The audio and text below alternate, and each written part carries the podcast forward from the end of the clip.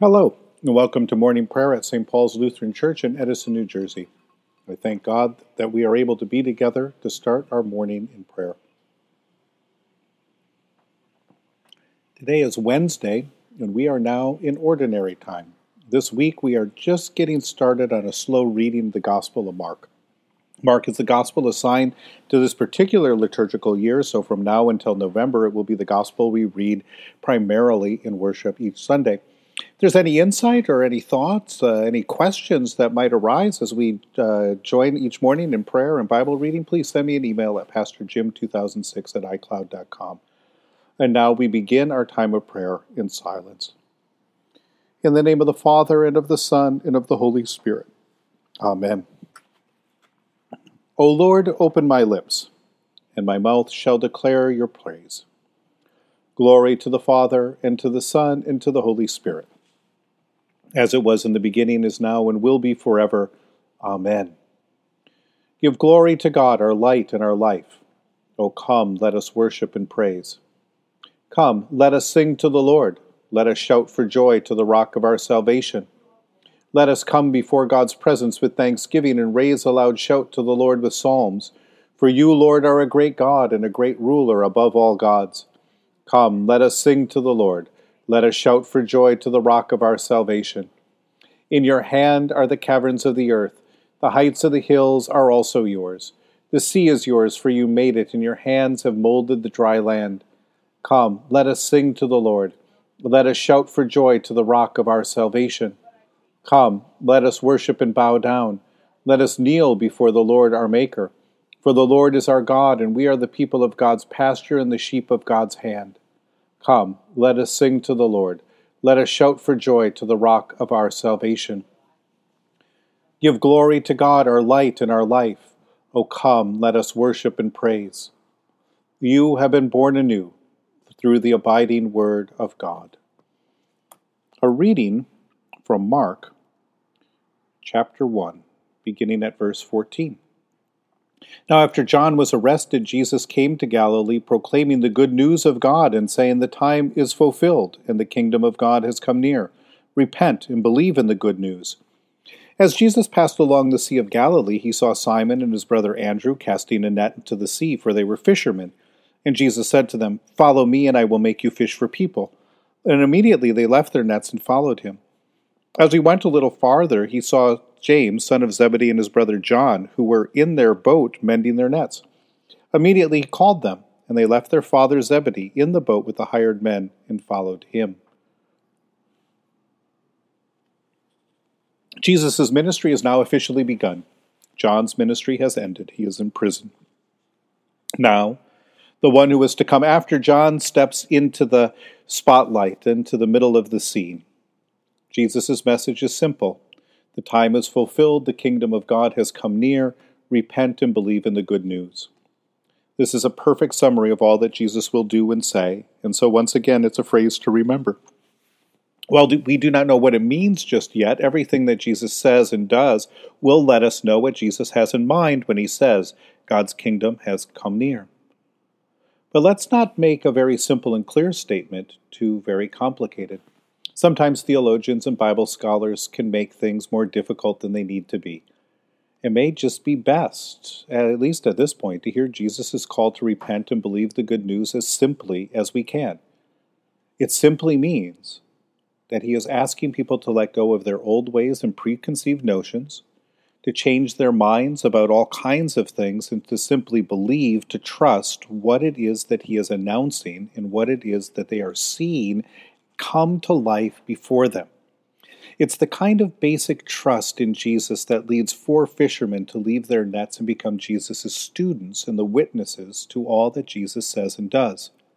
Why would Andrew and Peter and James and John leave their nets and follow Jesus? Well, it may just simply be that they believe what he is announcing. They trust him, and they put their lives now into his hands. And this might be something that's great to notice about the gospel story that we're reading. Wherever we hear Jesus preach or proclaim, whatever it is that he preaches or proclaims, we will also see it in action somewhere. So, if we're wondering what it means to repent and believe in the good news, we don't have to look any farther than Andrew and Peter and James and John turning away from fishing and following Jesus. And in doing so, being open to learn how to fish for the sake of God's kingdom, how to fish for people.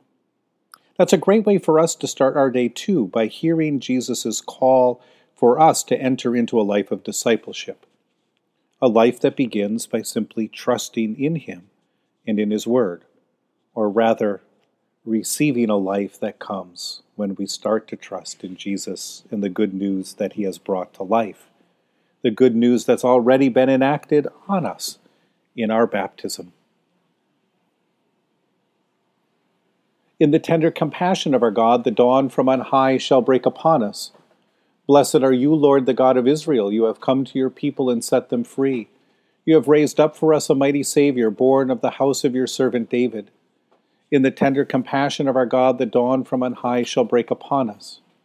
Through your holy prophets, you promised of old to save us from our enemies, from the hands of all who hate us, to show mercy to our forebears, and to remember your holy covenant.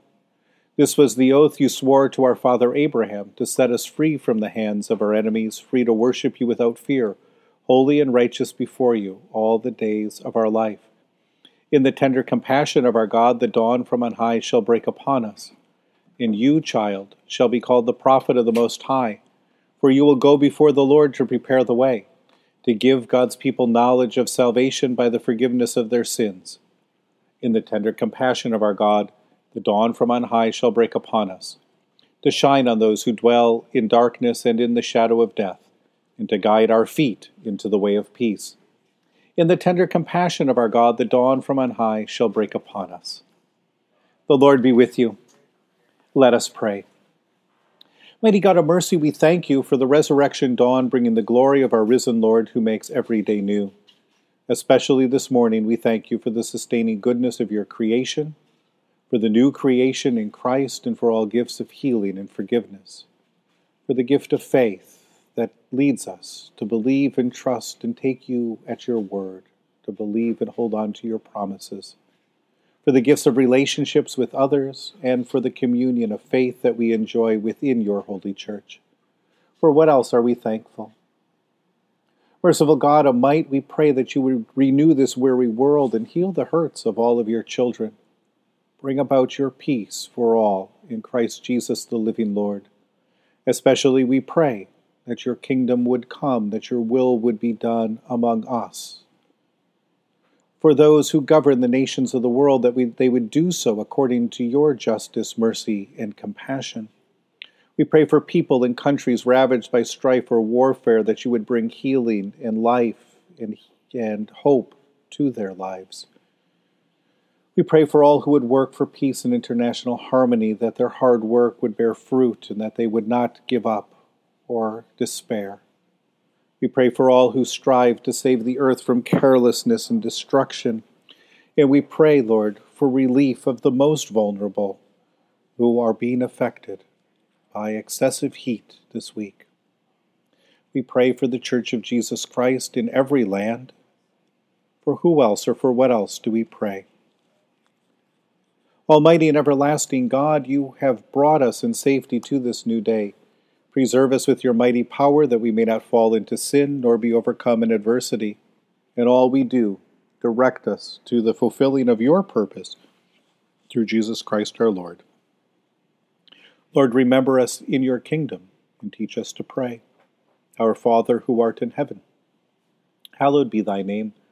Thy kingdom come, thy will be done, on earth as it is in heaven. Give us this day our daily bread, and forgive us our trespasses as we forgive those who trespass against us. And lead us not into temptation, but deliver us from evil. For thine is the kingdom, and the power, and the glory, forever and ever. Amen. Let us bless the Lord. Thanks be to God. Almighty God, Father, Son, and Holy Spirit, bless you now and forever. Amen. Go forth into the world to serve God with gladness. Be of good courage, hold fast to that which is good, render to no one evil for evil. Strengthen the faint hearted, support the weak, help the afflicted, honor all people, love and serve God, rejoicing in the power of the Holy Spirit. Thanks be to God.